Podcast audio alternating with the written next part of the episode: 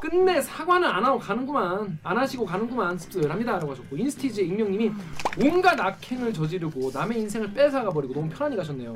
끝까지 사과도 없이 납부할 돈도 무시해버리고 그렇게 사람을 죽여놓고 너무 편하게 살다 갔다. 음. 라고 했습니다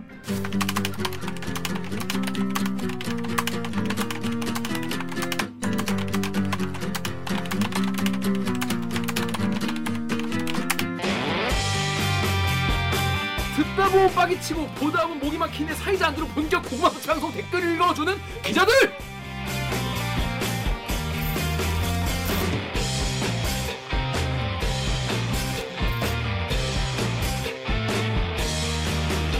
실화입니까? 실화냐? 저비용 고퀄리티를 추구하는 사내수공업 방송입니다. KBS 기사에 누리끼는 댓글로 남기신 분노 진짜 응원 모두 다 받아들고 있습니다 한땀 눌러주시는 구독과 좋아요 버튼은 4차 언론혁명에 작고 큰 힘이 됩니다. 그렇습니다 실화입니다 저는 댓글 읽어주는 기자 진행하는 김기아 오늘 방송 보시다 들으시다 이 방송 괜찮다 재밌다 들을만 하다 싶으시면 구독과 좋아요 버튼 한 번씩만 눌러주십시오 자 자기 소개해주세요 정유정입니다. 우키행입니다. 잘 지냈습니까?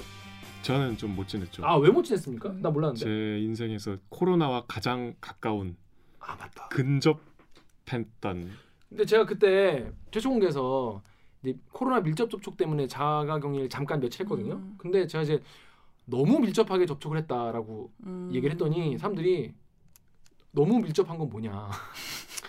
아니 얼마나 어떻게 밀접하길래 밀접하면 어, 어, 어, 얼마나 농밀하게 접촉을 했냐. 그 얘기를 물어보시더라고. 그래서 오해가 있으신 것 같아서 서- 설명을 좀 해주시죠. 아니 근데 일단 너무 뭐 이렇게 메일이나 댓글로 걱정들을 해주셔서 감사했지만 그 정도는 아니었고 그 같이 취재를 한 촬영 기자가 이제 저랑 취재하고 3일 뒤에 확진이 됐어요. 근데 같이 취재를 하면서 같이 진짜 가까이서 밥도 같이 먹고 같이 계속 붙어 다니고 음. 계속 얘기도 하고 정말 옆에 있었거든요. 음, 저는 약간 이번에 백신의 위력을 조금 실감했어요. 음, 약간 그 백신이 전 전파력도 낮춰준다고 하거든요. 음. 그러니까 음.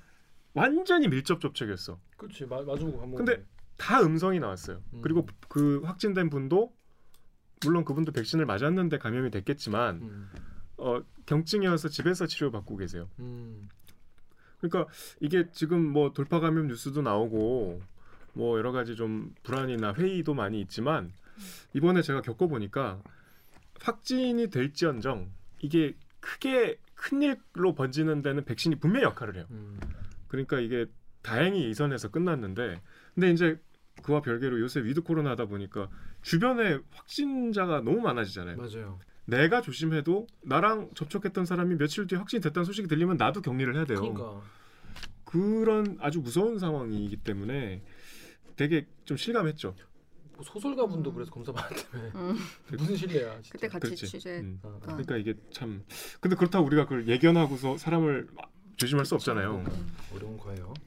자 그렇습니다. 고생 많으셨고 자, 네. 오기자 안녕하세요 목미 얼더미 와 더더미 오기정입니다. 오기자는 한 주 동안 잘 지냈습니까? 잘 지냈습니다. 오기자는 계속 그 그 통신사들을 그만해. 두들겨 패고 있던 돌아가면서 두들겨 패고 있던데 해야지 해야지. 주먹 안 아프냐? 많이 해야 돼요. 많이 아직 할 게 많이 남았어요. 아직 하게 남았어요. 네. LG 플러스도. 두들겨 팼대. 옥승사자. LG 플러스도 두들겨 패고. 그쵸. 출연도 하셨던데요? 네. 네. 아직 많이 남았어요. 아, 아직 남았어요. 네. 나는 아직 배가 고프군요. 어. 아니 근데 그거 대기 구독자님이 제보해 준 거로 말하면 안 되는 거야? 아, 그 얘기할까요? 어, 얘기 얘기 얘기. 어. 아 이게 좋아. 여기 왜, 왜 얘기하면 안 돼? 음. 그냥 이제 대들기 구독자라고 하시면서 처음에 음, 음. 저한테 메일로 되게 짧은 메일이 왔어요. 음. 그래서 이제 그거를 열어봤더니 아. 그 본인이 이제 직접 운영을 하고 계시는데 대리점을 그러니까 음. 대리점 판매점 뭐 이런 거 운영하고 계시는데 이런 부당한 일이 있다. 음. 그래서 이제 좀 찾아봤더니 그게 막 국민청원에도 올라와 있고 음. 뭐 그러니까 통신 그 유통하시는 그 유통업계 종사하시는 분들이 이제 쓰는 커뮤니티 이런 데도 되게 많이 올라가 있고 그렇더라고요. LG 플러스에 가입할 때 디즈니 플러스 가입 막 강제로 시킨 네, 거지. 안 하면은 가입 안 되고 아니면 그냥 뭐 가입 안 한 채로 이제 넘기면은 대리점에서 임의로 막 그 가입시키고 막 이런 음. 그런 정말 게 있었는데 행태 네. 진짜 완전 그거는 문제가 컸죠. 근데 음. 어쨌거나 그분의 최초 제보 덕분에 알게. 처음에. 알게 된 거죠. 음, 음. 네. 아 그랬어? 네. 앞으로도 이 통신 관련 제보 어, 오기정 기자에게 해주면 오- 오기정 기자가 예, 둘게 해준다고 음, 얘기를 합니다. 요거 듣고 어, 무신스 어, 무신스 부- 아무튼 돌아오겠습니다. 나는 기레기가 지금 여러분은 본격 KBS 소통 방송 댓글 읽어주는 기자들을 듣고 계십니다. 낭만적이네요. 음. 조명, 온도, 습도. 대기기에 좋은 습을 기다리셨다면 오늘도 구조알 잊지 마세요. 자 그렇습니다. 오늘 녹화 날에 갑자기 전두환 죽었어요. 음. 어, 사망. 전두환이 사망해서 이거 잠깐 우리가 한 마디는 하고 넘어가겠다 싶어가지고 노태우를 했는데 전두환은 그냥 보낼 수 없지. 그렇죠, 그렇죠, 그렇죠. 그 이거 네이버에 KY님께서 끝내 사과는 안 하고 가는구만, 안 하시고 가는구만 씁쓸합니다라고 하셨고 인스티즈 익명님이 온갖 악행을 저지르고 남의 인생을 뺏어가 버리고 너무 편안히 가셨네요. 끝까지 사과도 없이 납부할 돈도 무시해 버리고 그렇게 사람을 죽여놓고 너무 편하게 살다 갔다라고 음. 했습니다.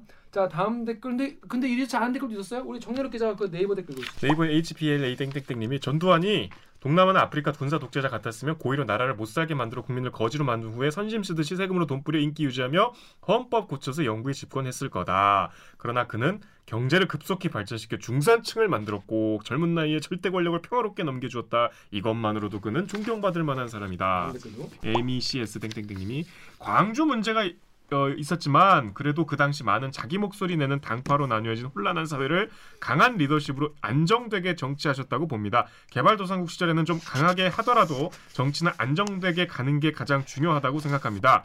이놈 저놈 다 떠들고 싸우고 나라 분란시키면 죽도 밥도 안 되니까요. 아무튼 공과 실은 명확합니다. 할 만큼 하셨습니다. 고이 잠드십시오. 네. 어떻게 뭐, 온도차가 많이 다른 댓글이에요. 어떻게 생각들 하시는지. 이거 왜 갖고 왔어요 이 댓글? 아 이렇게 생각하시는 분도 계시는 거예요. 이런 생각하시는 분들도 수신료 내시는 우리 국민들이라는 거. 자 근데 저는 이 대목이 좀 좀 놀라웠어요. 이게 민정기 전 비서관이라고 이제 그 측근 전두환 그 음. 전두환 측근이 있거든요. 전두환 일당이라고 볼 수 있죠. 집사 역할 하시는 어, 분이죠. 집사하는 분인데 민정기 전 비서관이 5.18 민주화 운동 관련 취재진의 질문에 민감하게 반응했다는 거예요. 그는 취재진이 딱 물어봤어요. 전두환 씨가 사망 전에 5.18 민주화 운동 피해자와 유족에게 남긴 말은 없습니까? 이렇게 물어봤어. 물어볼 수 있는 질문 아닙니까? 당연히. 그랬더니 질문 자체가 잘못됐다면서 언성을 높였대요. 질문하는 뜻이 광주 당시에 전 씨가 공수부대를 사실상 지휘하고 발포 명령한 거 아니냐 사죄하라 이거 아니냐 육하 원칙에 따라서 그 당시 전두환 보안 사령관이 몇 월 며칠 몇 시에 어디서 무슨 부대 어떻게 지휘했고 이거 초딩끼리 싸울 때 하는 스타일인데 누구에게 어떻게 집단 발표했는지 그걸 적시한 다음에 너몇 열심히 몇분못 쳤는데 그러니까. 사실이 아니냐 믿고 거기에 대해 사죄하라고 그래 이건 무조건 사죄하라고 하면 이게 질문이 되냐 이렇게 따졌다고 합니다. 음, 음, 그래요. 그런 사실 자체를 부정한다는 거구나. 그렇죠. 예. 근데 이분은 팩트를 잘 모르시네요. 5.18때 음. 전두환이 광주도 갔었는데 그러니까 자, 이런 일이 오늘 있었습니다.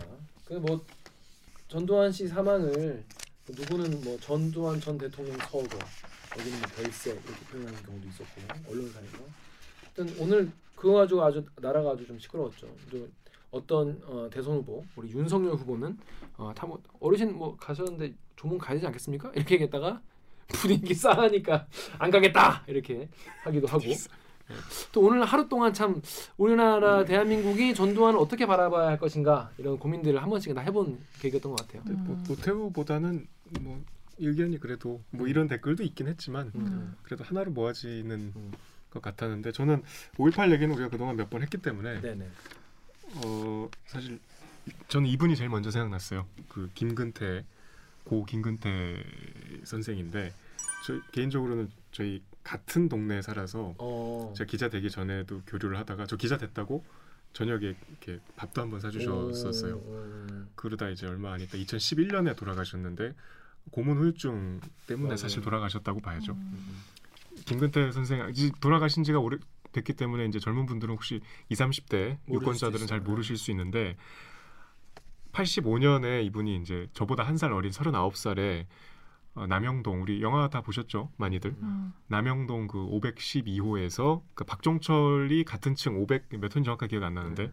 같은 층에서 이제 2년 뒤에 돌아가시는데 그에 앞서 2년 전에 거기서 고문을 당하시고 끔찍하게 정말 정말 끔찍하게 고문 당했다 정도만 알고 있었는데 그거를 본인이 법정에서 폭로를 했어요. 음. 그냥 잠깐만 읽어드릴게요.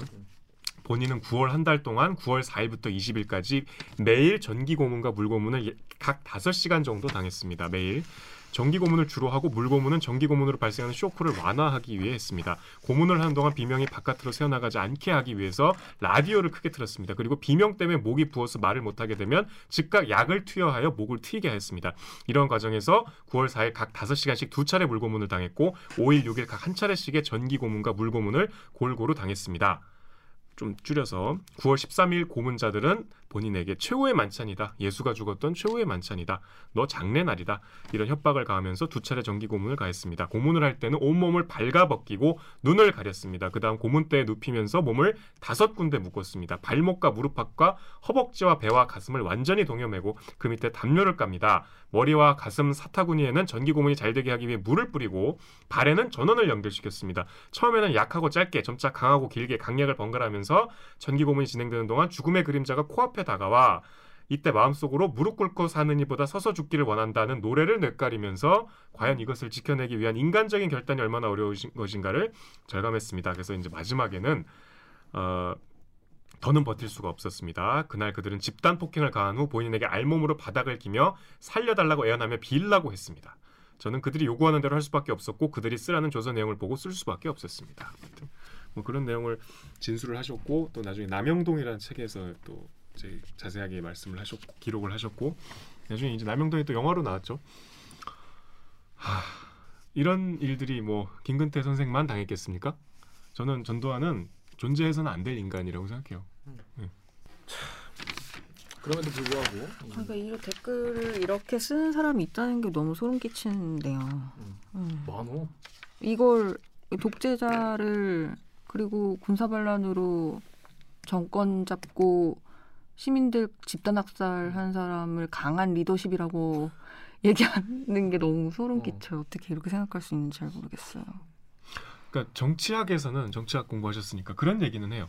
동, 여기서 나온 대로 아프리카 독재자들하고 한국의 독재자들 을 비교했을 때 아프리카 독재자들은 정말 개인적인 사욕을 채우기 위한 정말 폭정을 음. 했는데 그래도 한국 독재자들은 뭔가 나쁜 짓을 하고 집권을 해서 잘해보려고 노력은 했다. 뭐 이런 비교는 해요. 이런 거 이제 전문 용어로 개발 독재라고 합니다. 근데 개발 독재도 그 폭력의 양상이 그쵸. 뭐 우리 그때 차지철이 11.6대 그랬잖아. 캄보디아는 뭐 300만 명 죽였는데 우리 딱. 만 명만 죽이면 음.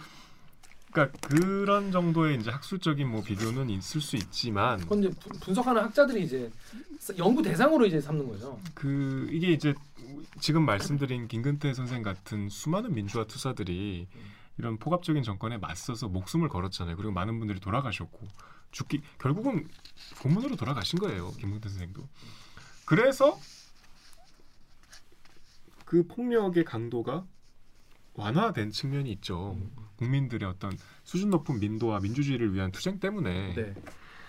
이거를 무슨 뭐 큰 그림을 갖고 아, 잘해보려고 했던 위대한 뭐 아주 그 철 그 좀 터프한 이렇게 낭만적으로 묘사하는 거는 아이, 낭만적 음. 묘사는 양반이고 이순자 씨는 남편은 대한민국 민주주의 아버지다 이렇게 얘기를 오늘이요? 아니 19년에 아. 어, 이렇게 얘기를 한 있어. 근데 이제 그렇게 생각하나 봐. 당사자들은 그런 정신 승리를 할 수 있다고 봐요. 그렇지 그렇지. 어. 근데 민주주의라는 거는 시민들의 수준이 곧 정치의 수준이고 그 나라의 수준이에요. 그래서 이제 이거를 우리나라 언론이 어떻게 받아들이는지에 대해서 뭐 뭐 전두환 전 대통령 뭐 이렇게 막 붙여주는 사람도 있는데 외신에서는 어떻게 보고 있는지 궁금하지 않습니까? 외신 제목들 한번 쭉 이렇게 주요 외신들을 갖고 와봤어요. 근데 외신들은 굉장히 뭐랄까 깔끔하고 음. 깔끔. 깔끔하게 음. 썼더라고요. 뭐라 썼냐면 The Guardian, Guardian, Guardian 어느 나라 거죠 이게? 프랑스 건가? 영국. 영국이요. 그리고 영국의 가디언지는 former South Korean dictator, 딕테이터 영어로 독재자라는 뜻이죠. 딕테이터. 딕테이터가 영어로 독재자가 아니고요. 독재자가 영어로 딕테이터. 아, 아 맞네 맞네 바뀌었네 바뀌었네. 전두환 dies aged 90. 한국의 전 90. 독재자 전두환 90대 사망. 음. 로이터 로이터는 다 아시죠? former South Korean military dictator. 음. 밀리터리 딕테이터 군부 음. 독재자라는 뜻이죠. 전두환 dies at 90. 한국의 전 군부 독재자 전두환 90세 사망. 뉴욕타임스 전 전두환 ex military dictator in South Korea dies at 90. 어. 이것도 이제 아, 전 군부 독재자라고 딱 쓴 거죠. 네. 그리고 The country's most vilified former military dictator. He seized power in a coup and ruled his country with an iron fist for most of the, uh, most of the 1980s. 예. 그러니까 이제 철권 통치. 어, 이 나라의 가장 빌리파이드 됐던 이 앞에서부터 하면 가장 욕 먹었던 포머 밀리터리 딕 그러니까 포머 밀리터리 딕테이터는 다 인정하는 거예요. 전 군부 독재자가 Seized power 힘을 음. 잡았다. in a coup 쿠데타를 통해서 그리고 ruled his country 그리고 그 나라를 지배했다, 통치했다. 이걸로. 무엇으로? iron fist로, 음, 철권으로. 철권 아시죠, 여러분? 게임 철권. 철권, 테켄. 음. The most of the 80s. 80년대 대부분을 했다는 거예요. 그리고 AP 통신은 ex South Korean strongman Chun Doo-hwan dies at age 90.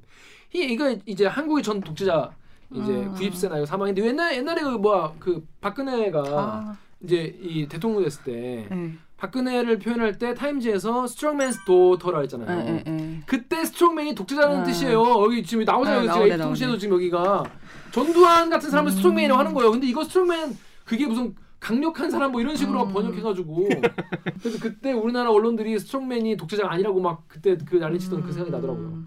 하지만 전두환을 스트롱맨이라고 하더라. 근데 다 진짜 하나같이 이렇게 다 독재자라고 썼네요.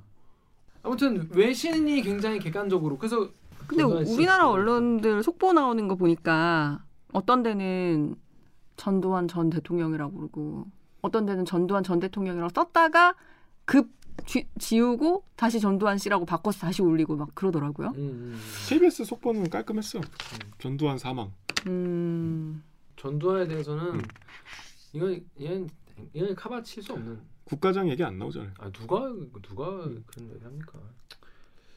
하, 그렇습니다. 그래서 외신이 오히려 더 깔끔하게 어, 이걸 보더라.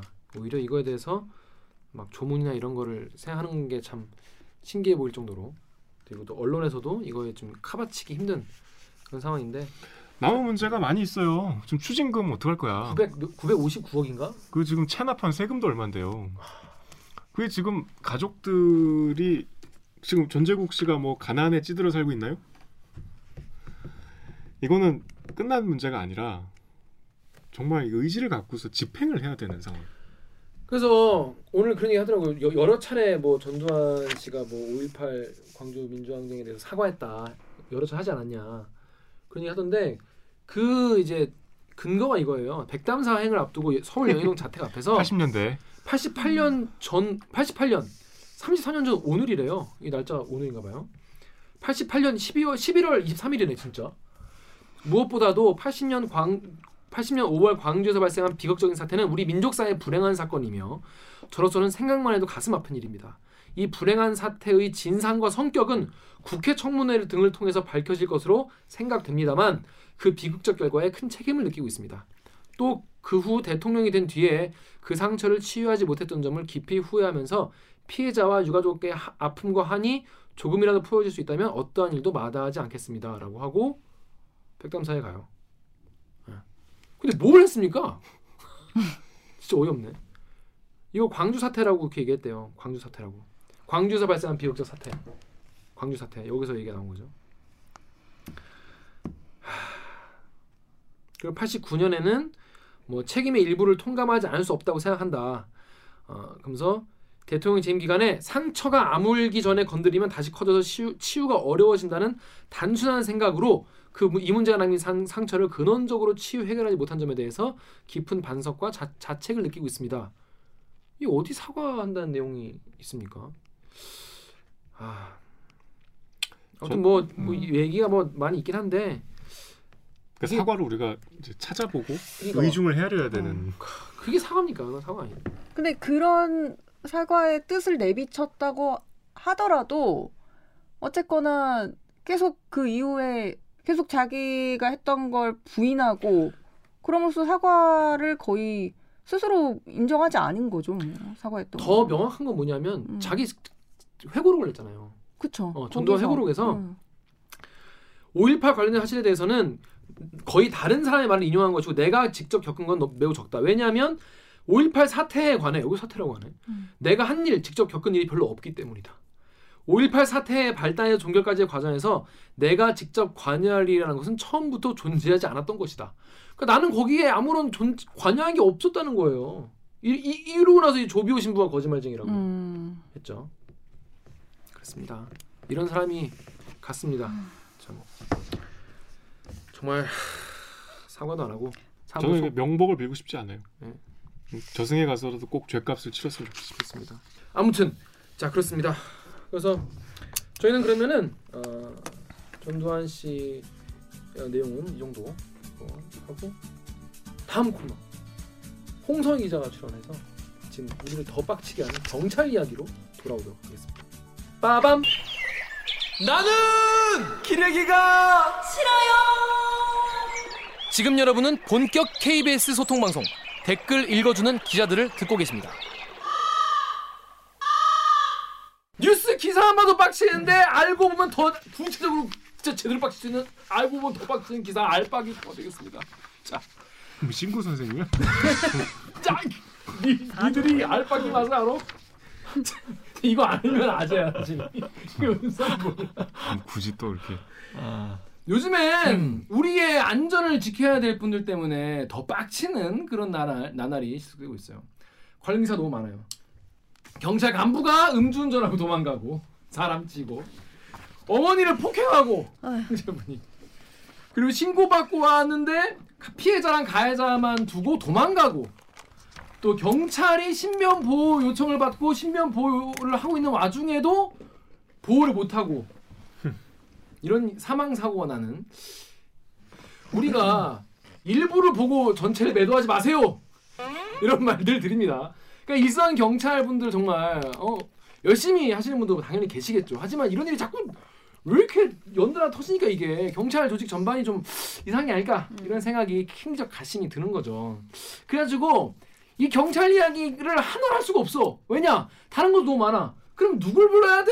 이거를 담당하고 있는 총 경찰청 출입 기자를 모셔야겠다. 이런 생각이 들었어요. 음, 그 KBS의 경찰청 출입 기자가 누구다? 바로 KBS의 강한 허리, 아직도 허리. 강한 허리, 여전히 강한 허리. 여전히 강한 허리. KBS 사건 팀의 vice 경찰청 출입 기자 홍성희 기자 모셨습니다. 안녕하세요. 네, 반갑습니다. 반갑습니다. 반갑습니다. 어디서 자기 만났네. 소개해 주세요. 아 저는 이 댓읽기 초창기 멤버였던 기억하실지 모르겠지만 그 KBS 홍성희 기자라고 하고요. 아, 지금은 사회부에서 경찰청을 출입하고 있습니다. 그렇습니다. 보통 경찰청 출입하는 기자를 vice라고 부르는데 음. 사실 사람들이 잘 모를 거예요. 그쵸, 그쵸. 좀 이상한 이름이긴 한데 어쨌든 네. 사건 팀에서 총괄하는 사람이 캡이라고 해서 시경 출입하고 시경 서울시 경찰청을 시경이라고. 예, 두 번째 이제 뭐 사건 팀을 관리한다. 그래서 음. 바이스라는 음. 그런 희한한 호칭을 붙여서 음. 예, 경찰청 출입 기자를 부릅니다. 예. 그렇습니다. 그래서 요즘 같이 경찰 이슈가 많을 때는 진짜 만나는 경찰들도 참 낯빛이 어두울 것 같아요. 요즘에 분위기가 그렇죠. 분위기. 예, 분위기가. 좀 창피할 네. 것 같아. 네. 청사 자체가 분위기가 안 좋을 것 같아. 음. 들어가면. 맞아. 그 얘기는 좀 이따가 전반적인 분위기 좀 이따 들어보고 일단 홍성희 기자가 일단 취재한 사건 중에서 일단 저는 가장 어이없었던 거 아이템 그그 기사가 최근엔 두 개였는데 하나는 스토킹을 하도 해서 하나 이건 진짜 뭐랄까 스토킹 하는 사람의 심리를 우리가 범죄자의 심리, 심리를 이해할 필요 없지만 사건을 따라가려면 내가 이해를 하려고 노력을 해봐야 하잖아요. 얘가 왜 이랬을까? 근데 음. 너무 납득이 안 돼 일단. 근데 스토킹을 계속 하다가 경찰한테 이거를 여, 여성분이 나를 좀 보호해달라. 나나 무섭다. 신변 보호 요청을 해가지고 계속 이거를 신변 보호 관리 중이었는데 살인 사건으로 이어지는 사건이죠. 이거 어떤 사건인지 설명을 좀 해주시죠. 그러니까 전 연인이었던 남성이 이제 몇 여성 살이에요 그 두 분은? 남성 30대 중반 네. 정도 되고요. 어. 아, 30대예요? 어, 예, 30대입니다. 여성은 20대던데. 그전 연인이었던 여성의 집에 찾아가서 이제 흉기로 살해한 사건이고 음. 그 전에 이미 그 여성은 신변보호 대상자로 경찰에 등록이 돼 있었는데 사람들이 이렇게 신변보호 대상자로 가면은 마치 대통령 경호하듯이 어. 항상 옆에서 이렇게 경찰이 지켜보고 보호해줄 것처럼 잘못 이해할 수가 있는데 신변보호라는 게 사실 그런 건 아니거든요. 음. 스마트워치라고 해서 이제 언제든지 버튼만 누르면 신고되는 음. 그런 걸 지급하고 또 집에 CCTV를 좀 설치해서 아, 집 예, 집에 집 주변에 집 원하면? 할 수가 있습니다. 어, 예. 어. 그 감시하고 그다음에 언제든지 담당 수사관이 정해져 있어서 전화를 통화를 해가지고 좀 상의도 하고 음. 그럴 수 있는 거거든요. 그래서 항상 24시간 지켜보면서 지키는 건 아니라서 음. 자 그렇습니다. 네. 그 분의 피해자분이 이게 지금 올해만 벌써 다섯 번 신고를 네 했다는 맞습니다. 거예요. 네 네. 네, 이게 왜, 왜 그런 거예요? 올해 6월 달에 한번 신고를 했고요. 6월. 네. 그러니까 경찰에 신고할 정도면 그렇죠. 이게 어떤 분들은 아 여자가 너무 음. 어, 뭐 예민한 거 아니냐 이렇게 생각할 수도 있어요. 그런 뭐 댓글 수도 있었는데 그때는 그때도 이게 심상치 않다고 생각을 하니까 이게 신고를 한 거 아니겠습니까? 지인들의 말에 따르면 사실 지난해부터 어. 지난해 12월에도 사실 부산에서 한번 신고한 적이 있거든요. 이제 그건 서울청이 아니라 부산청에. 와 거의 예. 1년 넘었네. 그러니까 그때부터 이미 그 스토킹 전존이 있었다고 지인들이 말을 하고요. 음. 숨지신 분은 사실 지금 말을 못 하니까 음. 말을 하고 있고 6월 달에도 이제 집에 스토킹을 해서 찾아오니까 신고를 했었고 그다음에 11월 달에 집중적으로 이제 세 차례 신고를 또 했고요. 7, 8, 9, 3일 연속. 그다음에 마지막 신고가 이제 이번 사망 신고였던 거죠. 근데 예. 어떤 것 때문에 신고하셨던 겁니까? 6일 날 같은 경우는 집에 어, 찾아왔다는 신고였고 음, 음. 7일 날은 이제 너무 신변의 위협을 느끼니까 집에 돌아가는데 동행을 해달라. 음. 그 동행 요청이었고요. 이거 동의해 줬어요? 어, 네 그렇습니다. 네네네. 음. 그리고 9일 날에는 회사 주변에 찾아왔다라는 아, 신고였습니다. 그 네. 전에는 같이 죽자 그랬다면서요. 네, 7일 날 신고됐을 때 이미 나랑 헤어질 거면 같이 죽자라는 취지의 말을 했다고 하고 또 지인들의 말에 따르면 사실 그 전에도 목을 조른다거나 아, 약간 신변의 위협을 느낄 만한 행위를 계속 해왔다고는 해요. 네. 아, 너무 무섭다. 일단 그거를 KBS 1년. 음, 1년. 네네. 적어도 1년 1년. 겪은 거죠. 저- 네. 최소 1년. KBS 유튜브 댓글 정력 기자 좀. 따쥐님이 신변 보호를 받고 있었는데도 아무것도 안 했다는 거네. 그럼 대체 뭐가 신변 보호인데? 신변 보호하는 내용이 뭔데? 뭐길래 저렇게 아무것도 못 해줬냐고.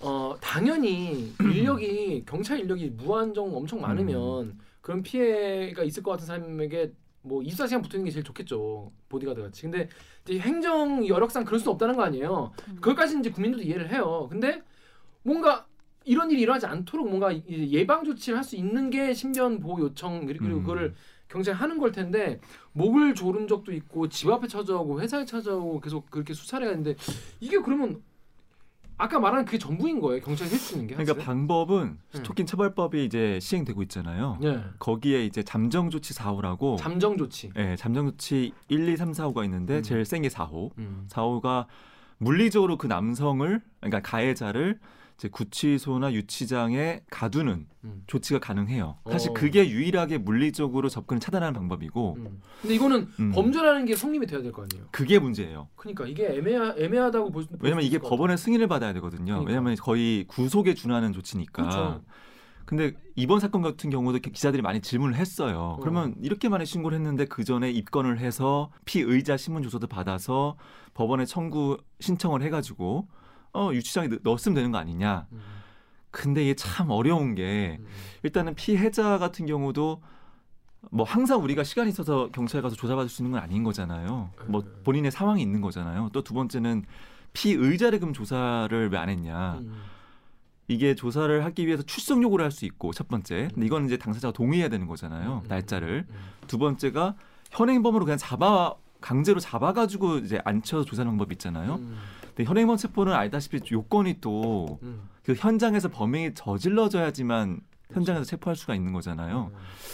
근데 이 부분이 약간 지금 애매해요. 경찰의 입장이. 어. 어쨌든 경찰은 현행범 체포할 수는 아니었다라는 것이고 음. 음. 그 현장에 출동했을 때 음. 왜냐하면은 세 번 다 현장에 그 남성이 있었던 건 아니거든요. 어. 있었던 건 한 차례고 어. 나머지 두 차례는 알다시피 아까 말씀드렸다시피 동행 요청이라거나 음. 아니면 회사 앞에 찾아왔는데 이제 갔다 음. 이런 아. 신고기 때문에 예. 현장 그 자리에서 이제 경찰이 목격한 건 한 번이거든 하거든요. 어. 근데 그 상황에서 과연 어떤 판단을 할 거냐는 참 어려운 문제죠. 어. 이거 현행범 체포 수준을 볼 건지 아닌지. 음. 그래서 어쨌든 간에 이 가해자에 대한 피의자 조사가 안 됐고 음. 또 피해자에 대한 조사도 안 됐고 음. 입건도 안 됐고 이러다 보니까 이 잠정 조치 4호를 사실 좀 선제적으로 조- 하지 못한 일이 벌어진 겁니다. 예. 사호가 우리나라에서 그러면 지금까지 뭐 이거 법 제정된 이후에 이제 실제로 굴러간 적 있어요? 물어보니까 정확한 통계는 아직 없는 것 같고요. 네. 근데 10건 미만이래요, 지금까지. 어. 그러니까 저- 적극적으로 이거를 신청하진 않았던 건 맞아 보여요. 음. 네, 지금까지. 몰라 이제 법이 시행된 지가 10월 21일부터 시행됐으니까 음. 이제 한 달 됐으니까. 음. 근데 물론 어쨌든 더 적극적으로 신청할 필요는 있어 보여요. 왜냐하면 어쨌든 물리적으로 접근을 막는 유일한 방법이 음. 이것뿐이기 때문에 사실은. 그러네. 근데 물론 이제 스마트워치라는 게 신속 출동을 요구하기 할 수 있게끔 하는 거잖아요. 음.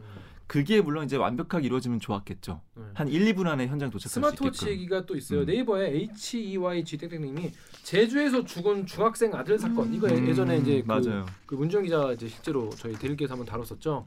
신변 보호를 위해서 스마트워치를 제공해야 되는데 재고가 없다고 음. 제주 경찰서에서 죽은 아들과 엄마 이 모자에게 스마트워치 제공을 못 해줬다고 한다. 근데 그때 재고가 있었습니다. 음, 재고 그죠? 있었어요. 어, 있는데도 없다고 제주 경찰서에서 거짓말을 했었던 거죠. 이번 피해자는 스마트워치만 먹- 믿고 있었을 텐데 게다가 죽은 피해자의 집은 중부 경찰서에서 도보 4분, 차량 1분 거리, 290m 거리밖에 안 된다. 얼마나 경찰을 의지하고 믿었겠냐. 1차 알람으로 도움 요청 후에 중부서에서 3분에서 5분 내에만 왔으면 2차 알람 눌렀을 때 경찰이 도착해서 사망은 막았을 거다 이렇게 말씀하셨어요. 요, 요분 말씀이 대략 맞는 말인가요? 네, 정확히 맞는 말이고요. 어. 제 생각에 정확하게 바로 그 오피스텔로 경찰이 출동했다면 음. 막을 수 있었을 거라고 보여요. 예.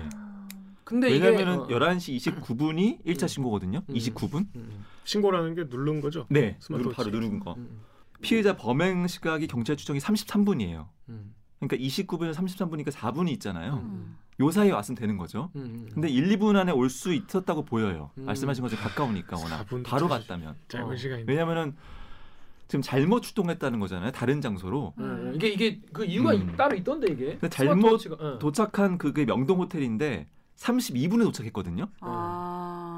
그러니까 3분 만에 도착한 거죠. 3분 만에. 아, 그러니까 도, 음. 그 스팟으로는 3분 만에 예, 도착했는데. 예. 잘못 추정해서. 잘못 추정된 장소에는 3분 만에 도착했으니까. 음. 근데 범행은 신고 이후 4분에 4분 뒤에 이뤄졌으니까 사실 음. 정말 가능했던 거죠. 아, 예, 예, 예. 그왜 그 장소가 잘못 특정됐던 겁니까? 이게 참 여러 가지가 있어요. 제가 취재를 해보니까 음. 이유가 음. 너무 여러 가지가 이렇게 막 음, 음, 섞여 있는 건데, 그러니까 이게 시스템이 음, 우리가 일일이 이렇게 신고를 하잖아요. 음. 그럼 이게 바로 중부 경찰서로 신고 갈 것 같잖아요. 그게 아니라 지금 경찰 시스템은 광역화돼 있어가지고 음. 서울청으로 가요. 서울지방경찰청. 음. 음. 그다음에 거기서 지령을 내려요. 음. 관할 경찰서로 음. 그런 식이에요. 어. 음. 그럼 이제 서울경찰청 상황실에서 신고를 받았잖아요. 음. 네. 그러면 이제 이 스마트워치로 신고한 위치를 이제 잡아야 되는데 첫 번째 1차적으로 기지국으로 잡거든요. 음. 음, 음. 그러니까 세 가지 방법이 있는데 기지국을 잡고 음. 그다음 2차로 GPS, 3차로 와이파이, 아니, 음. 2차로 GPS랑 와이파이를 잡아요. 음. 왜냐면 기지국이 가장 빨리 잡히니까 음. 일단 출동을 빨리 해야 되니까 그 방향으로 추정을 해서 일단 어. 그렇죠. 그래서 어. 기지국을 먼저 잡는 거거든요. 아. 근데 그 기지국 잡힌 셀값 관할이 남대문서로 잡힌 거예요. 음. 중부서가? 아니라. 왜? 왜냐하면은 우리나라 서울에서 유일하게 우리 각 구에 하나씩 경찰서가 있잖아요. 중구만 유일하게 남대문. 경찰서와 중부 경찰서가 나눠 먹고 음. 있어요. 아 맞아. 이게 아주 특이한 경우죠, 아 사실은. 그렇구나. 그 기지국의 네. 위치가 굉장히 애매한 그렇죠. 데 있었구나. 남대문서 경계로 잡힌 거예요, 그 안쪽으로. 어. 근데 이분 사는 분들은 중부 경찰서에 필요합니다. 그렇죠. 예. 근데 이제 기지국 값이라는 게 워낙 넓죠. 2km 이상의 어떤 음. 오차가 있다 보니까 아. 그 셀로 이렇게 납- 잡히는 음, 거잖아요. 음, 음, 큰 음. 이렇게 덩어리로. 음. 그러니까 이게 사실 그냥 각, 각 경찰 구에 하나 있는 경찰서였다면 이런 일이 안 벌어질 수도 있어요, 사실은. 어, 어, 그렇잖아요. 어, 그치. 근데 하필 또 이 경계선에 잡히다 보니까 어. 남대문서 지령을 쏘니까 남대문서에서 그 셀값으로 출동한 거죠. 음. 명동파출소에서 음, 음, 음. 근데 남대문서에서는 담, 담당 수사관이 없었을 거 아니야. 없었죠. 그러니까 왜냐하면 중부에서 담당하는 분이. 이게 신변보 대상자가 그러니까. 관할 경찰서에 등록이 돼 있어요. 그러니까 그러니까. 어, 그 남대문 경찰서. 상황실에서는 누군지도 모르고. 등록이 안 돼 있는 거예요. 이 아. 피해자가. 어. 그렇죠. 아, 그거 참 애매하다. 근데 이건 앞으로도 개선하기 그러니까. 어려운 부분 아니에요? 그래서 이거를 원래는 근데 이게 이게 해법이 있긴 한 게 이 아까 말씀드린 것처럼 GPS랑 음. 와이파이는 정확하다고 그랬잖아요. 네. 음. 근데 이 스마트 워치용 애플리케이션이 사실 있거든요. 네. 음. 경찰서들이 갖고 있는 음. 경찰서 상황실에서 이제 깔, 깔려 있어요. 그 음, 애플리케이션이 음. 업무용 폰에. 음. 그거는 이 세 가지, 그러니까 와이파이, GPS, 기지국값 한꺼번에 잡아요. 음. 어. 제일 정확하게. 네, 이건 정확해요. 어, 어. 근데 문제는 남대문 경찰서 상황실 업무폰에는 그 신변 보호 대상자가 등록이 안 돼 있었다 그랬잖아요. 어, 어, 어. 그럼 중부서는 사실은 그 업무폰에 이게 등록돼 있었던 거고 어. 그래서 지금 이제 경찰에서 하려는 개선 작업이 이 업무폰을 서울경찰청에서도 바로 이제 자기네 상황실에서 바로 보이게. 바로 적용할 수 있게끔 어. 음, 음. 이런 애플리케이션처럼 세 가지 이용해서 한꺼번에 장소를 잡는 시스템을 서울청 상황실에서도 바로 현출할 수 있게끔 하는 어, 개선 작업을 지금 하고 있고 어, 그러면 이제 한꺼번에 잡을 수 있으니까 음. 그게 이제 지금 시범 운영 중인데 제가 물어보니까 이번 시범 운영 기간 중에는 사실 서울청에서 사용을 안 했다고 하더라고 요 이걸요. 그러니까 시범 운영 중이니까 서울청에 깔려 있긴 해요. 이게 음, 음, 음. 설치는 돼 있대요 프로그램이. 근데 시범 운영 중이라 사실 적극적으로 생각 안 한 것 같고 음. 근데 내년부터 이제 시범 운영보다는 본격 운영 이제 음. 이 된다고 합니다. 네. 참. 그 이거는 이제 진짜 급박한 상황에 눌렀을 거 아니에요 이분- 이분도 진짜. 그렇죠. 예. 음. 근데 막 남자가 흉기를 들고 이러면 사실 뭐 몇 초 만에 음. 정말 사고가 날 수도 있는 건데 참 이게 사실 신변보호 요청이라는 게 뭔가 이 거, 거리를 이제 두 개 만드는 그런 것도 몇 미터 이내 접근 금지 명령 같은 거 이번에도 그런 게 있지 않았나요? 예, 이번에도 스토킹 처벌법에 의해서 어. 그 접근 금지하고 통신 금지 명령을 내렸었거든요. 어, 근데 이게 뭐 무용지물이네 그냥. 근데 이게 사람들이 오해할 수 있는 게 스토킹 처벌법의 접근 금지, 통신 금지가 아 진짜 접근을 하면 못 접근이 불가능한 것보다 이렇게 오해할 아니- 수가 있는데 아니야? 그게 아니고 어. 접근 금지를 명령하는 거고요. 어. 음. 그 명령을 어겼을 어겼을 경우에 때. 사후적으로 이제 형사처벌을 하는 조항이에요. 어, 얼마나 처벌되는데? 징역형이 부과돼요. 어 그런데 예. 그러면 꽤 세게 하는 건데. 근데 어쨌든 아- 알다시피 스토킹 범죄자들의 특성이 음. 어, 좀다 이성적인 어떤 그치. 뭐 음. 경제범 이런 게 아닌 거잖아요. 그러니까, 어, 맞아 맞아. 예. 합리적 판단을 합리적 하는 판단할 수게 있는 아닌 게것 아니다. 보니까 사후적으로 형사처벌 될 거라는 게 심리적으로 얼마나 이제 압박이 될지는 사실 잘 모르겠어요. 예. 덕후에게 익명으로요. 실제 범행이 없었기 때문에 체포를 할 수 없다. 현행 범이 아니면 안 된다. 스토킹 범죄는 왜 늘 이 모양일까? 음. 그리고 또 다른 익명의 덕후님이 그냥 죽는 것밖에는 길이 없었던 거잖아. 아무리 조심하고 아무리 미리 예방 예방해도 죽었어. 어떡할 거야? 유호영 기자가 이 스토킹 범죄 관련된 그 음. 리포트도 한번 했었는데 그렇죠, 맞아요. 예, 스토킹 관련 범죄가 계속 늘어나고 있어요. 네. 네, 늘어나고 있고. 그것도 옛날에는 무슨 뭐 데이트 폭력이나 이런 거 사실 뭐 사실 되게 뭐랄까 관대하달까 사람들이 음. 그 그게 뭐 큰일이냐 뭐 이, 이 옛날에 그런 사람도 생각 그렇게 말하는 사람도 있었단 말이에요. 근데 요즘에는 그런 게 너무 양상이 너무 끔찍해지고 진짜 이거를 범죄로 당연히 다스려야 되는 건데 스토킹이라는 것 자체가 사실 삶을 되게 파괴하지 않습니까? 예를 들어서 물론 강도나 이런 것도 되게 무서운 거지만 내가 쭉 살다가 그 사건이 한번 빵 터지고 되는 건데 이거는 스토킹이라는 건 되게 오랜 시간 동안 그 사람의 삶을 되게 좀먹고 되게 네. 늘 공포에 떨게 만들고 음. 그러다 이런 끔찍한 사고까지 이어지는 건데 이거를 경찰에 가서 이거를 뭐 막을 수가 있는 거예요. 이거 이건데 이게 아까 홍승기 홍 기자 말한 것 같이 이게 그렇다고 해서 그 사람을 선제적으로 그냥 뭐뭐넌 스토킹했으니까 잡아 가도 이, 이것도 사실 되게 이 사람 입장에서도 아 이건 침해다. 어 내가 뭘 하긴 했냐 뭐 이렇게 이게 참 경계가 지금은 좀 애매한가 봐요. 그러니까 경찰 내부에서도 이제 공개적으로 말은 안, 하- 안 하지만 음. 그런 볼멘 소리가 나오죠. 그러니까. 인권 인권 하니까 우리가 적극적으로 사실은 물리력을 행사한다거나 아니면 음. 이런 잠정 조치, 인신을 구속한 조치를 어, 하는 데 있어서 눈치가 보이고 음. 여러 제약이 있는 거 아니냐 이런 볼멘 소리가 나와요. 음. 근데 사실은 아까 제가 하나 더 조금 첨언하고 음. 싶은 게 저희가 오늘 취재한 내용인데 음. 아까 스마트워치의 한계에 대해서 말씀드렸잖아요. 음. 위치 음. 정하는 거. 근데 하나 더 저희가 오늘 취재해서 사실 단독 보도를 한 내용인데 음. 그 사망 당시에 그 스마트워치가 자동으로 상황실하고 어, 통화 연결이 돼요. 네. 신고라면. 네. 어. 그러니까 이제 그 상황실에서는 그쪽에 녹음이- 있는 소리가 들려요. 네. 음. 네, 그러니까 대화를 할 수가 있어요. 어. 근데 이제 요번에 피의자가 한 진술을 보니까 저희가 이제 취재한 내용인데 어, 스마트워치 속에서 남성의 목소리가 들려서 이 여성이 신고를 한 것 같아서 자기가 우발적으로 어, 죽였다라는 진술을 했어요. 그러니까 이 말은 뭐냐면은 아. 신고한 직후에 상황실 쪽에서 물어봤던 것 같아요. 음. 여보세요, 여보세요, 뭐 어떤 음. 상황입니까 이런 식으로. 음. 그럼 남성 입장에서는 신고했다는 걸 알 수 있는 더 거잖아요. 화가 나 예, 자극하게 된다는 그렇죠. 거죠. 예, 그래서 이제 우발적으로 자기가 죽였다고 진술을 한 걸로 저희가 취재가 됐고 그런 면에서 사실 스마트워치의 위치도 중요하지만 이제 어떻게 통화 이제 것인가. 어떻게 사용할 네. 것인가에 대한 매뉴얼도 좀 더 정교화될 필요가 있는 것 같아요. 음. 만약 일단은 좀 한 초반에는 좀 들어보고 어떤 음. 상황인지 파악하는 게 맞는 음, 건지 음. 그죠? 왜냐면 스마트워치라는 건 음. 바로 그러면 스피커폰이 되는 거.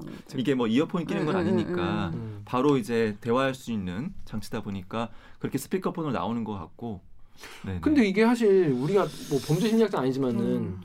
누구는 그게 남자 목소리가 들려서. 신고했구나라고 찔렀을지도 모르고 모르고 음. 혹 어떤 사람은 어, 신고했네 도망가야겠다라고 생각할 수도 있는 음, 거잖아요. 그렇죠. 네네. 이걸 이걸 참 어떻게 그러니까 이건 저희는 전문가가 아니까 이거에 대해서 음. 뭐뭐 왈가왈부할 수는 없겠지만은 음. 좀 그런 거에 대해서 좀 뭔가 매뉴얼이나 어떤 대응 방식 이런 게좀 네. 아직까지 이게 체계적으로 좀 안 잡혀 있나 봐요.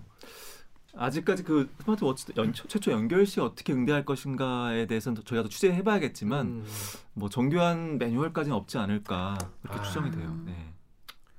맞습니다. 그래서 아, 앞으로는 음. 그래서 뭐 매- 매뉴얼 잘 관리하고 뭐뭐 출동 잘하겠다 뭐 그런 건가요? 경찰은 그래서 이거 가지고는 뭐라고 음. 앞으로 하겠다고 합니까? 일단은 대책 첫 번째는 그 위치를 정확하게 잡을 수 있도록 음, 각 이제 아까 말씀드린 그 시스템 개선을 하겠다는 거고 GPS와 와이파이와 기지국가스를 한꺼번에 잡을 수 있게 음, 한 5초 안에 음. 시스템 개선하겠다는 거 하나. 두 번째는 그 잠정 조치 4호 있잖아요. 스토킹 처벌법상에 음, 이제 잡아 가두는 조치 음, 음, 이걸 좀 더 적극적으로 검토하겠다. 음, 음. 아, 이렇게 두 가지 정도로 요약할 수 있을 것 같아요. 네. 그걸 적극적으로 한다고 음. 해도 아까 말한 것처럼 뭐 이게 사실 스- 스토킹하는 사람들이 이거를 뭐 와서 이렇게 쓱 보고 음. 또쓱 사라지고 어?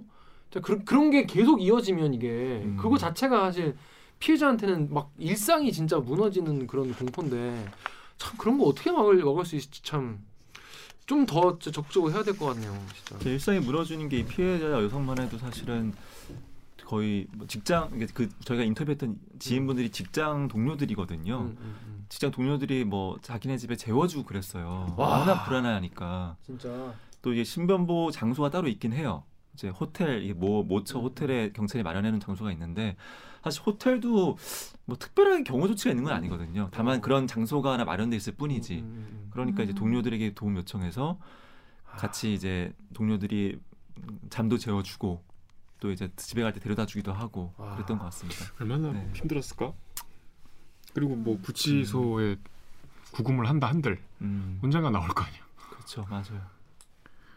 참 어려운 스토킹 범죄가 진짜 저도 취재를 해보면서 느끼는 건데 참 대응하기 어려운 범죄인 것 같아요. 음. 네. 어디까지를 그 기준 음. 같은 게 되게 네. 아직까지는 좀 애매한. 또 경찰이 고민하는 게 스토킹 행위 자체는 되게 경미하거든요. 그러니까. 지켜보는 거 아니 뭐 흉기를 안 들었을 경우에 네. 지켜보는 거 쫓아가는 거 이런 행위잖아요. 그러니까 바로 현행법 체포나 구속 사유가 잘 안 되는 거예요. 음. 네, 그래서 또 어려운 거예요. 네. 음. 이런 사건이 있어가지고 앞으로는 뭐 더 적극적으로 한다고 하니까 좀 더 지켜봐야 될 것 같고 그 위치만 빨리 파악해서 정말 한, 한 2, 3분 음. 안에만 거기 달려갈 수만 맞습니다. 있어도 네네. 그나마 무슨 조치가 좀 할 수 있지 않을까 음. 그런 생각이 들어요. 이번에는 또 이렇게 그래도 요건은 참 안타깝고 비극적이지만 음, 경찰의 해명이 일견 또 맞아요. 이해가 실무적으로 이해가 되는 음. 부분은 있어요. 음, 음, 음. 지금 우리가 앞으로 얘기할 거에 비하면 음, 앞으로 이야기 예. 저는 그런 인식을 바꿔야 된다고 생각해요. 어떤 그런 이제 그게 경미하다는 어떤 음, 사고. 음, 그러니까 누군가 계속 쫓아다니고 쳐다보고 지켜보고 그치. 음. 집 앞으로 찾아오고 하는 행위가 당장에 이게 그냥 일반적인 관계일 경우에는 전혀 위협적으로 그 행위 음. 자체는 위협적인 행위는 아니라고 볼 수 있겠지만 둘의 관계가 스토킹을 하는 건 한 사람이 일방적으로 그 사람을 쫓아다니는 거잖아요. 그러니까 그런 상황 속에서 그 구애가 안 받아들여지고 막 이랬을 때 음. 그, 그거는 위험하다는 게 통계적으로 나, 그러니까 그런 행위는 행위 자체는 그러니까. 행위 자체는 가벼울 수 있지만 그 그게 굉장히 위험한 계속, 어, 행위라는 위험한 게 행위죠. 통계적으로 음. 나와 있는 전조야. 전조. 응, 그렇죠. 음. 그러니까 그거를 경미해서 망설이는 것부터가 음. 뭔가 좀 단추를 잘못 끼고 있는 게 저- 아닌가. 저도 안타까운 거는 사, 사, 3분 안에 그 음. 잘못된 장소로 갔다는 게참 맞아요. 네. 음. 비극적이네. 네네. 빨리 가긴 했는데. 음. 그렇습니다. 이 사건은 좀 앞으로 이 뭐 스마트워치 이런 점 기술적인 점 보완이 되면은 그나마 조금 개선될 여지가 있을 수도 있다. 진짜 빨리 출동을 하네요. 네. 네. 그러면 바로 오긴 하네. 그런데 이 다음 사건은 정말 뭐랄까 정신머리가 이거는 태도의 문제라서 이거는 정, 정말 매섭게 얘기를 해야 될 것 같은데 인천에서 층간소음 흉기 난동이 있었는데 경찰이 부실 대응을 해서 지금 난리인데 그러니까 이제 위층 아래층 이제 층간 소음으로 이제 막 시- 시비가 붙었는데 위층에 있던 남자가 내려왔어요 아랫집에. 근데 딸, 엄마 이렇게 있, 있는 상황에서 막 다툼이 있었는데 아버지도 막 같이 있다 막 다툼이 있었는데 이거 신고를 한 경찰에. 경찰 신고인데 이, 이 사람이 올라갔다가 칼을 들고 내려와가지고 경찰 왔는데 막 흉기 가지고 막 찌른 거예요. 그랬더니 남자 경찰 한 명은 밑에 밑에 있고 아, 아래 있었고 현장에는 여자 경찰이 이렇게 있었는데 거기서 칼 들고 위협을 하니까 여자 경찰이 그 상황에서 테이저건을 갖고 있음에도 불구하고 뛰어 내려서 도망친 거 그 현장에서 현장을 이탈한 거죠. 현장에 음. 도망쳐 내려왔고 내려온 상태에서 아버지가 내려와가지고 비명을 듣고 이제 올라가려고 하는데 남경이 안 따라 올라가고 안 올라가고 근데 남경이 나중에 얘기해 보니까 무슨 뭐뭐 문이 현관이 뭐 비번 때문에 잠겨서 뭐 안 열려서 못 들어갔다 뭐 그러면서 밖에 물어보니까 여경은 이제 자기가 지원 요청하려고 네. 자기가 뛰어 내려왔다. 무전이 있는데 무전으로 해야지. 무전 안 하고 네, 뭐 그렇게 나와가지고 얘기하니까 나중에 형사들이 더 왔는데 찔려가지고 이제 식물인간 90% 확률로 음. 식물인간 되신다는데 여자 경찰이 빨, 빨리 내려와서 신, 그 지원 요청을 빨리 해- 해서 죽지 않고 살아계신 걸 다행으로 알아라. 이런 식으로 얘기했다는 거 아니겠습니까 경찰이? 경찰이 그 형사가. 그래서 지금 예, 근데 이제 그래서 그 남자 경찰은 19년 차였는데 이분도 이제 도망가고 그두 분은 지금 트라우마 때문에 뭐 잘 기억이 안 난다 이런 식으로 진술하고 있대요 경찰들이 자 여기까지가 뭐 대충 맞습니까? 네? 맞습니다. 음, 네네네. 이런 사건이에요. 우리가 경찰을 왜 부르는가 에 대한 근원적 지- 본질적 질문을 던지게 되는 경찰이라는 직업은 무엇인가? 음. 기자라는 무언 무슨 직업인가? 기자가 기자 똑바로 안 하면은 기레기란 욕 먹는 게 당연하지 않습니까? 소방관이 불이 무서워서 불을 안 끄는 거잖아요. 요즘은- 어, 간호사나 의사가 피가 무서워서 수술을 안 한 그런 건데. 그래서 이제 관- 일단 관련 처음에는 이제 여자 경찰이 현장에서 도망쳤다는 것 때문에 음. 여경을 비판하는 그런 댓글이 음. 많았어요. 맞아요. 여기 다음 댓글 오규정 기자가 읽고 있죠. 다음에서 문개구름님이 여경 인원 대폭 축소해라. 진짜 필수적인 업무만 엄격하게 선별해서 최소화. 급박한 상황에 신고했는데 저런 경찰 올까봐 무섭다. KBS 유튜브에요. 힘내라 대한민국님이 남자 성인 한 명을 제압하지도 못하는 현장 경찰관이 경찰인가? 피의자 한 명을 피해자들만 두고 지원 요청하러 도망가다니 그냥 경찰 그만두시죠. 음. 그러니까 우리 경찰이라는 건 사실은 우리가 어, 현장 자체가 늘 뭐랄까 실전이잖아요. 실전 경찰은. 음. 어, 그러니까 진짜 칼부림이 나는 현장에 갈 수 있는 거고 그 상황에 있는 어, 시- 죄 없는 시민을 보호하는 게 방패 역할을 하고 몽, 몽둥이 지팡이를 노려서 하는 게 경찰 아니겠습니까? 근데 그 노릇을 안 하고 도망가서 지금 칼에 찔려서 지금 지금 생사가 지금 오락가락 하시는 그런 상황인 거예요. 그래서 이제 근데 이제 뭐 네이버의 박시 땡땡님이 오늘부로 시민이 여경을 지켜줘야 되냐, 그러니까 여경이 문제다 이런 음. 그 여론이 굉장히 많았는데 알고 보니까 남자 경찰도 도망갔더라는 음. 거예요. 문제가 더 선명해졌어. 어 문제가 확실해졌어. 이게 경찰이 다 문제다. 물론 뭐 저는 지금 뭐 여자 경찰들이 뭐 완력이 약하고 현장에서 그런 현 그 뭐 블라인드 경찰청 블라인드 같은 데 올라온 글도 많이 봤어요. 그러니까 음. 현장에 있는 남자 경찰들이 여자 경찰 보호해 주는 것 때문에 제대로 일을 못 한다. 한 명 역할을 못 해 가지고 뭐 체력 검정도 되게 음. 약게 약하게 보고 그러면서 뭐 특진은 많이 시켜 주고 불만이 현장 많은 거 다 압니다. 근데 그거는 이제 그거는 제도적으로 이제 여경을 그 과- 관리할 그런 어떻게 키워 나갈지 어떻게 뽑을지 그건 다음 문제인데 기본적으로 경찰이 남경 여경 이건 둘 다 지금 정신 상태가 너무 우리가 믿고 맡길 수 없는 치안을 맡길 수 없는 그런 상태까지 와버렸다는 거예요. 이거에 대해서 경찰 일단 부- 일선 분위기는 좀 어떻대요?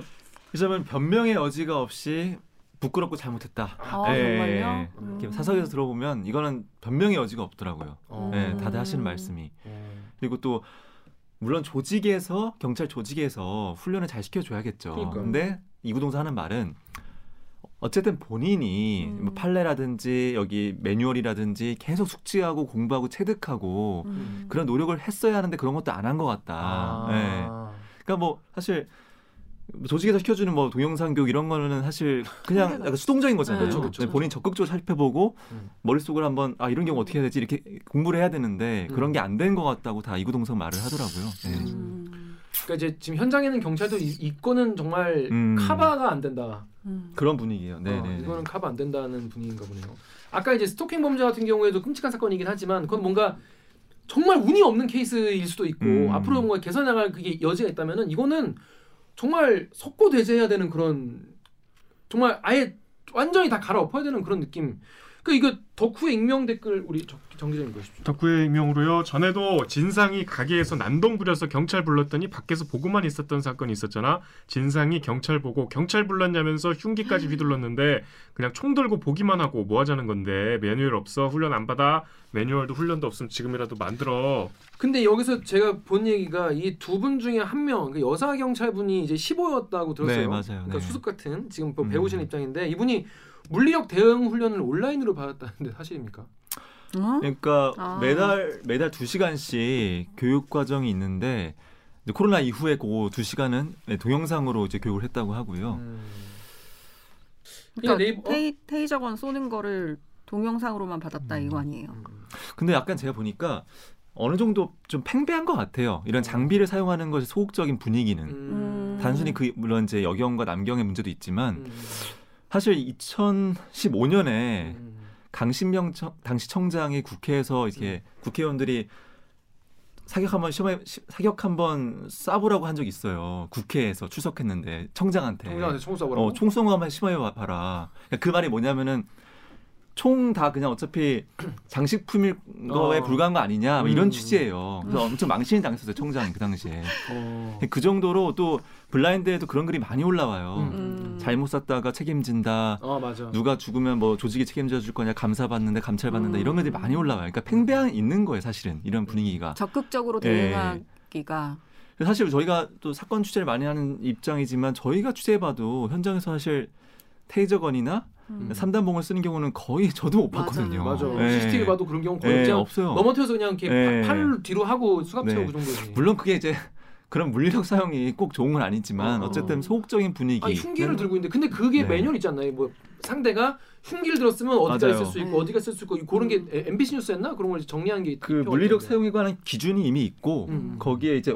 5단계예요. 뭐 이제 수능 단계, 그러니까 저 상 가해자가 그냥 말 따르는 단계, 어. 뭐 수능 단계, 단순 불응 단계, 음. 소극적 저항, 적극적 저항, 공격 저항 다섯 단계가 있고 음. 단계별로 이제 어떤 장비를 쓸수 있는지가 있는데 음. 사실 이번 같은 경우는 이제 전자 충격기 음. 같은 경우에 보면은 매뉴얼에 보면 그 삼자의 신체에 대한 위해를 야기하거나 음. 위해를 야기하겠다고 위협함으로써 그 위해 발생 가능성이 임박한 경우 음. 이때 쓸 수 있거든요. 음. 사실 이거는 정확하게 이번 사례 맞는 거죠. 음. 흉기를 들고 내려왔으니까. 네. 그리고 또 그 4층과 3층 주민 간의 다툼이 하루 이틀의 문제가 아니었거든요. 음. 신고 여러 번 있었어요. 음. 네, 그렇기 때문에 근데 어쨌거나 이런 경우에는 그래서- 테이저건을 쏴야 되는데 네, 네. 그런 뭐 대응을 다들 매뉴얼상 할것 수. 있는 건데. 네.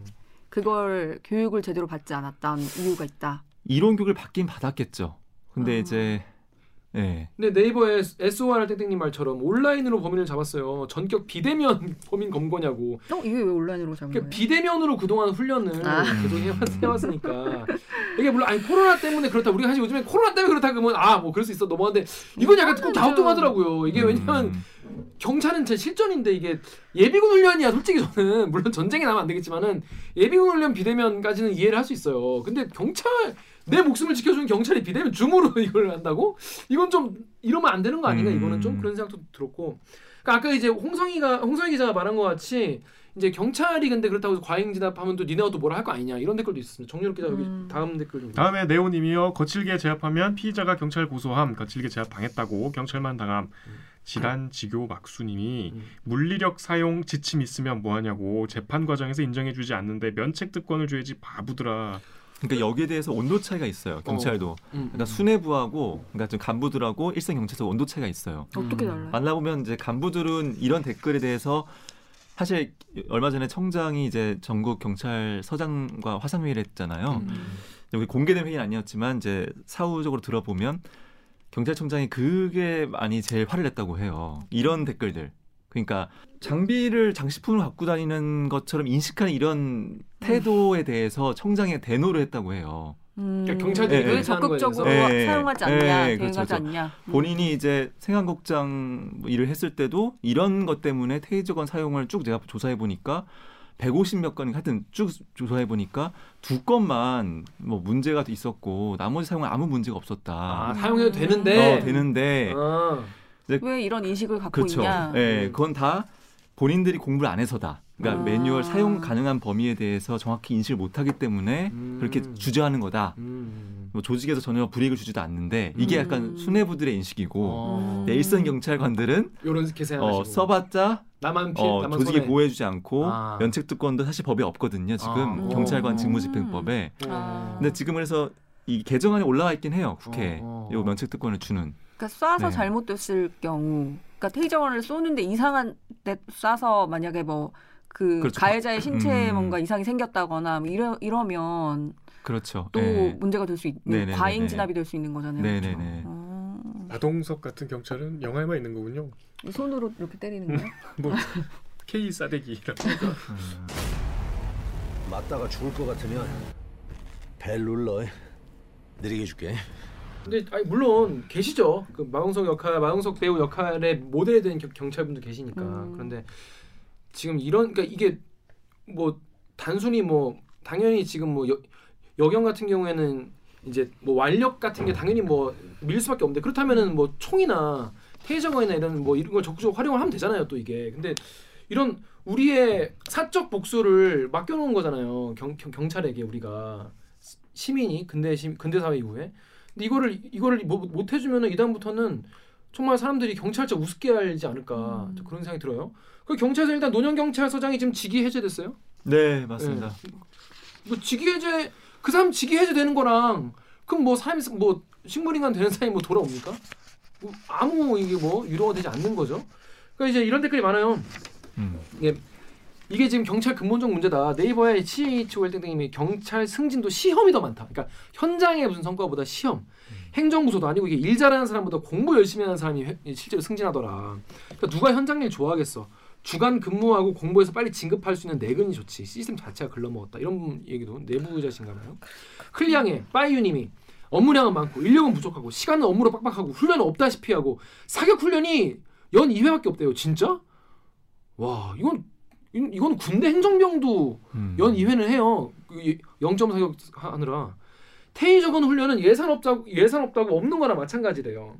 진급 점 점수 때문에 사격이든 테이저건을 훈련해 보려면은 본인이 자기 돈 내서 훈련해야 되는 상황이라고 합니다. 그래서 민간 거기 사격장에 가가지고 연습하잖아요. 이거는 와. 훈련이 두 번이라는 게 아니라 그 시험 시험이 음. 두 번. 아 시험이 두 네. 번이라고 음. 연례 검정. 네. 아 이런데 뭐, 뭐 돌아갈 리가 없지 않냐. 또 정찰 경찰 조직이 위로 올라갈수록 티오가 없어서 경찰 대다수가 진급 중, 중간에 포기하고 정년이나 그냥 음. 채우니까요. 뭐 이것도 맞는 말이죠 사실. 어. 음. 현실. 네. 어. 그래서 일 많고 업무 빡빡한데 진급하려면 빡세고 그러니까 일정 계급만 올라가면 호봉이나 대충 채우고 정년이나 채우자 이러고 끝나는 거죠. 일부 승진 목매는 경찰 빼면은 나머지는 사격 잘하고 체력 잘해서 진급 점수 채울 요인이 없다. 그래서 경찰들의 사격 검정 결과가 죄다 5등급이다. 최하위. 음. 이유가 별게 아니죠. 시스템 자체가 이런 거다. 이분은 되게 분석적으로 댓글을. 이거는 이제 경찰 분이 쓰신 거쓴게 확실히 맞는 것 같아요. 아, 그래요? 예, 이런 말들이 충분히 돌아요. 다 인식하고 있고 이렇게 생각하는 사람도 많기 때문에 음. 충분히 맞는 것 같고 경찰에서 경무관이라고 하잖아요 우리가 네. 음. 고위직이라고 했을 때 네. 경무관부터. 경찰 조직이 13만 명이잖아요. 네. 그러니까 어떤 행정기관보다 가장 큰 조직인데 그렇죠. 우리나라에서 근데 경무관이 100명이 조금 넘을 거예요. 음. 그러니까 정말 어떤 조직보다 이 피라미드가 음. 가족한 몇 조직이죠. 음. 예. 어. 그래서 사실 마- 예, 말씀하신 것처럼 자, 어차피 계급 승진이 쉽지 않은 상황에서는 차라리 이제 그냥 포기하고 지역 경찰 그러니까 지역 경찰하면 파출소 이제 지구대 근무하시는 분들 그분들이 비하는 게 아니라 음. 이제 거기가 좀 더 일이 편하니까 음, 비교적. 뭐이 형사 업무도 하고 이렇게 왔다 갔다 일선 경찰서 왔다 갔다 하면서 형사 업무 사실 힘들잖아요. 실제 범인도 잡아보고 음. 이런 경험을 계속 순환하면서 쌓는 것이 아니라 음. 지역 경찰만 계속 하시는 분들이 있어요. 어. 실제로. 예. 근데 그런 분들은 사실 부족할 수밖에 없죠. 어. 예, 예. 아, 근데 솔- 솔직히 그러니까 물론 당연히 제 입- 제가 그 피해자 입장 입장이라면 정말 말도 안 되는 거겠지만 또 경찰 입장에서는 내가 이걸로 무슨 뭐 승진하려는 것도 아니고 내가 직업 의식도 크지 않아. 음. 내가 직장 중에 하나야 그냥 내가 공무원이야. 음. 직장이야 경찰은. 그냥 안전한 안전한 내가 그냥. 그리고 나 직업 집에 가면 나 가족들한테 내가 월급 갖다 주는 사람인데 갑자기 현장에서 칼을 부림이 나면은 내가 저걸 막았다가 괜히 내가 다치면 나만 손해 이러, 이렇게 생각할 수 있을 것 같아요. 음. 경찰 입장에서. 근데 제 생각에는 그러면 음. 경찰이 그렇게 생각하면 안 되잖아요. 이게 그렇죠. 직업이 경찰이잖아. 어. 그러면 이거에 대해서 뭔가 징계라도 좀 있어야 되는 게 아닐까? 전좀 음, 아이 제 생각이 너무 좀 잔인한 생각인가요? 너무 너무 냉정한 건가? 징계를 내릴 징계 거예요. 네, 감찰을 받고 징계를. 좀 네. 아무 음, 어떤 음. 경찰분들도 음. 그 정도로 도망가는 거 정도는 안 하게 음, 징계가 있어야 되지 않을까? 좀. 그런 생각이 네. 들어요. 징계 무서워서 못 도망가면 일단 그 사람은 경찰하면 안 되죠. 근데 그 두 분은 하고 있잖아. 앞으로도 할 거잖아요. 그러니까 직업 의식의 부재가 이렇게 사회의 비극적인 결말이 근데 이게 초래하는. 물론 여러분께서는 그래 기자 니들이나 잘해라. 맞아. 직업 의식 없는 사람 한둘인가 이거 저도- 그 경찰 음. 바, 기자로 바꿔 읽으면 다 얘기 되는 거 아니에요? 똑같은 얘기 그쵸. 아니야. 사실 똑같은 생각을 했어요. 저도. 응. 그러니까 어. 어, 그래서 저희는 네. 다 일단 반성을 하고 너무 또 이렇게 요즘에 반성 안 해요? 예, 하지. 근데 옛날 같은 음악이 반성의 안 시간. 오랜만에 한 번은. 그렇죠. 간만에 있죠. 저희 다 같이 반성하고 또 아. 넘어가도록 하겠습니다. 이게 아. 근데 또 이런 이런 얘기도 있어요. 네이버 댓글 우리 정엽 기자님 좀 읽으시죠. 왜 오늘 나만 시키지? 아 그럼 오기정 기자 읽으시죠. 네이버에서요. 안 하겠다는 거 DYDW 아니었는데. 땡땡님이 현장과 상관없는 TF 백날 첫날 새로 만들어봐야 의미 없고 현직 경찰들 다시 체력 검증, 위기 대응 능력, 순발력 테스트, 현장 범인 검거, 제압 건수 순으로 하위 30% 무조건 자르고 다시 뽑아라. 그리고 세 번 이상 출동 늦었다고 민원받은 경찰은 경위서 증거와 함께 제, 저- 경위서 증거와 함께 제출하게 하고 타당하지 않으면 잘라라. 그러니까 이제 뭐 속 시원한 말씀이긴 한데 이렇게 되지 음. 않겠죠. 이렇게 되긴 되게 어려운데 뭔가 경 그 시민들이 자신들의 치안 서비스를 위탁하고 있는 음. 뭘로 위탁하는 거 세금으로 위탁하는 거잖아요. 맞아. 이거를 방기한 거라서 너무 이번에 충격이 크신 것 같아요. 아까 스토킹 사건도 그렇고 이것도 그렇고. 저도 약간 이런 댓글 보니까 조금 출입하는 기자로서 조금 더 나를 세워야겠다는 생각이 드네요. 왜냐면은 이제 경찰에서 항상 하는 해명이 그런 거예요. 사고 터지잖아요. 음. 비리 뭐 성비위 뭐 터지면 야 우리 13만 명이잖아. 아, 거기 그러니까 이상한 너무 한- 많으니까 야 음. 당연히 사고 날 수밖에 없어. 음. 약간 이런 게 좀 있거든요. 음. 근데 이제 기자들도 좀 이제 익숙해지니까 음. 아, 안 날 수가 있냐 사고가 음. 113만 명 조직에 이렇게 음. 생각하는데 이제 댓글 보니까 저도 좀 더 그 어떤 나를 세워서 예, 음, 그렇습니다. 봐야 될 것 같습니다. 앞으로 저는 이거 댓글 읽으면서 자꾸 웃음이 나는 이유가 진짜 이거 경찰 음. 기자로 바꿔 읽으면 기자인가요? KBS 기자인가요? 이러다 다 죽어. 맞아요. 제가 지금 누구를 그러니까 비판하고 있는 것인지. 진짜. 근데 아무튼 저희도 이제 그런 이제 그런 기자 되지 말자. 그리고 또 지난번에 이제 그 중앙일보 기자도 한번 나, 나왔었어요 여기에. 음. 어 그래서는데 타, 타사에서도 대리기를 보고 되게 이제 얘기도 많이 하고 돌아보는 기자들 많이 있다고 합니다. 그래서 경찰 분들도 댓글 읽어주는 경찰들을 뭐 하나 좀 만드시든지 음. 그런 자정 노력을 좀 하시는 건 어떨까 그런 생각도 듭니다. 근데 하지만 사고는 늘 난다. 늘 음. 난다. 근데 참 하, 국민들이 진짜 너무 실망하고 사실 이거는 목숨 달린 문제잖아 진짜. 음. 그러니까 오죽하면 막 그런 얘기가 나온다니까 아예 차라리 카카오가 해라. 카카오 경찰을 해라. 음. 그래서 일반 호출, 아. 블랙 호출, 어 더 블랙 호출이면. 뭐 중무장한 경찰, 막 훈련 잘 받은 경찰로 오고, 어 일반 호출하면 그냥 아무 아. 경찰이나 오고 막 차라리 그런 걸 하면 우리가 블랙 서비스를 돈 내고 하겠다 막. 그게 이제 농담이다. 로보캅에 나오는 사회죠. 그렇죠. 경찰도 민영화되는 음. 아, 아. 돈이 돈을 많이 지불하면 그러니까 치안 이제 서비스를 더 음, 좋게 그 받고. 민영화된 기업이 이제 못된 경 짓들을 하죠. 음. 뒤에서 그럼 안 되겠군요. 그럼 로보캅 만들고 카카오 경찰은 없는 걸로 어, 하시는 게 좋을 것 같아요. 자 그렇습니다. 너무 답답해서 이게 지금 경찰 수 한두 개가 아니라서 아싸리 그 경찰청 출입 기자를 오늘 모셔봤습니다. 홍성 기자 오랜만에 나와서 얘기했는데 음. 어떠셨습니까 오늘? 이게 취재하면서도 사실은 기사로 못 쓴 내용들 좀 더 이렇게 풀어줄 수 있는 자리여서 좋았고요. 또, 어, 또 오랜만에 보니까 이렇게 예전에는 이런 것도 없었는데 이렇게 서비스가 많이 게스트에게 좋아졌죠. 이렇게 다 예, 어떤 체계가 잡힌 것 같고 귀하 선배 여전히 말씀 많으시고 네. 아 그때 반가웠습니다. 네. 한번 돌아오는 거를 네. 되게 고심을 많이 하시지 않았어요? 근데 이제 vice 되면서 음. 이게 음. vice 되면 너무 일이 많으니까 나중에 또 너랑 너랑 부서 네. 가면은 예, 오시는 걸로. 근데 오늘 불러보니까 확실히 홍성이 취재를 진짜 열심히 하게 하는구나. 근데 홍성이 기자 그 그건 알죠? 본인이 그 출연할 때 실수한 거. 9시에서 출연할 때 실수한 거. 왜? 구치소랑 유치장에 가둔다 가둔다 그래야 되는데 구치장이랑 유치소에 가둔다. 이 스토킹 가해자에 대해서 어, 구치 구치장이나 유치소에 구치 구치장이나 유치소에 아 저 그거 듣- 그 원래 저희 항상 스튜디오 출연하고 나서 음. 나올 때 항상 그 쉬- 아직도 제가 10년 차이지만 음. 여전히 나오자마자 카톡을 봐요. 뭐 잘 봤다, 뭐 네. 좋았다 이런 게 항상 오니까. 오니까. 근데 그날은 딱 보니까 저희 누나가 너 틀렸더라부터 와 있는 거예요. 아. 그래서 누나한테 뭘 틀렸냐? 제가 봤을 때는 몰랐을 거, 저는 사실 몰랐을 거라고 약간 내심상했거든요. 그래서 어, 아 저는 이제 했는데 이제 상대방이 이거는 그냥 어, 구치소나 구치장이나 뭐 약간 그게 그거 아니야 음. 이렇게 생각할 거라는 내심 기대를 했는데 누나가 딱 정확하게 잘못했다고. 그러네요. 아, 짜잘한 실수가 있었다. 네. 아, 입증을 했네요 이번에. 원래 그런 거 잘한다. 근데 이제 그동안 대리기를 안 나와가지고 이 출연이 많이 줄었어. 어, 출연 실력이 많이 줄어가지고 아. 많이 그런가 봅니다. 아, 네. 끝나고 어, vice 그만두시고 네, 대듣기 오시면 될 것 같습니다. 네. 자, 저희는 로고 듣고 저희 대듣기의 새로운 코너 한번 해보려는 게 여러 가지 있기 때문에 산업과학부의 김준범 기자가 소개해주는 우리 시대 우리 시대의 스타트업 50 이렇게 재미없는 것 같은데. 친구들한테 우리나라에 스타트업들이 되게 많은데 이- 이게 어. 그럴싸한 아이디어를 가지고 하는 여기 뭐 스타트업들을 소개해드립니다. 스타트업 평론가 협회가 스타트업 선정한 평론가 협회가 선정한 우리 시대 스타트업 50 기대됩니다. 요거 한번 어, 진행해 보도록 하겠습니다. 잠깐만